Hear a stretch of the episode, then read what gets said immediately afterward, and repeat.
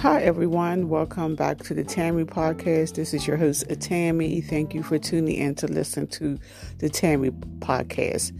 Now, with this episode, I don't want to offend any pit bull or owners, but I'm not a fan of pit bulls. I had went to someone's house, and this lady had two pit bulls, two big pit bulls. She was a, a middle aged lady. I went and dare be cohabiting, existing with two pit bulls living in my house with me. I, I don't care if if she had them. She said she had them since they were like from birth or something, or like when they was young. But now they're full grown pit bulls. Uh uh because they could easily turn on you. They could get hungry one day, you don't feed them, or get upset about something else. And like, you know what?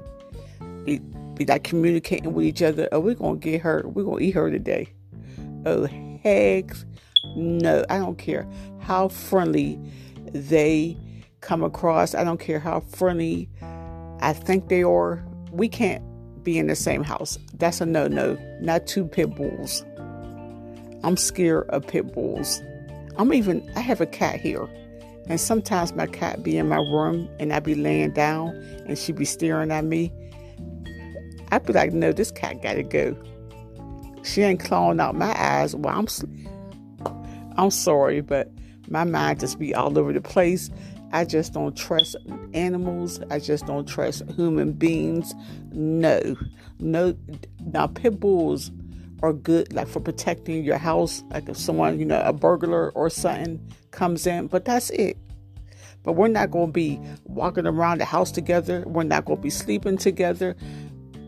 We're not going to be eating together. We're not going to be watching tv together. No we're not doing none of that because you're not going to be in the house with me. I ain't heard too many horror, horror stories about pit bulls. That's just my opinion though. Okay everyone Thank you for listening to the Tammy Podcast.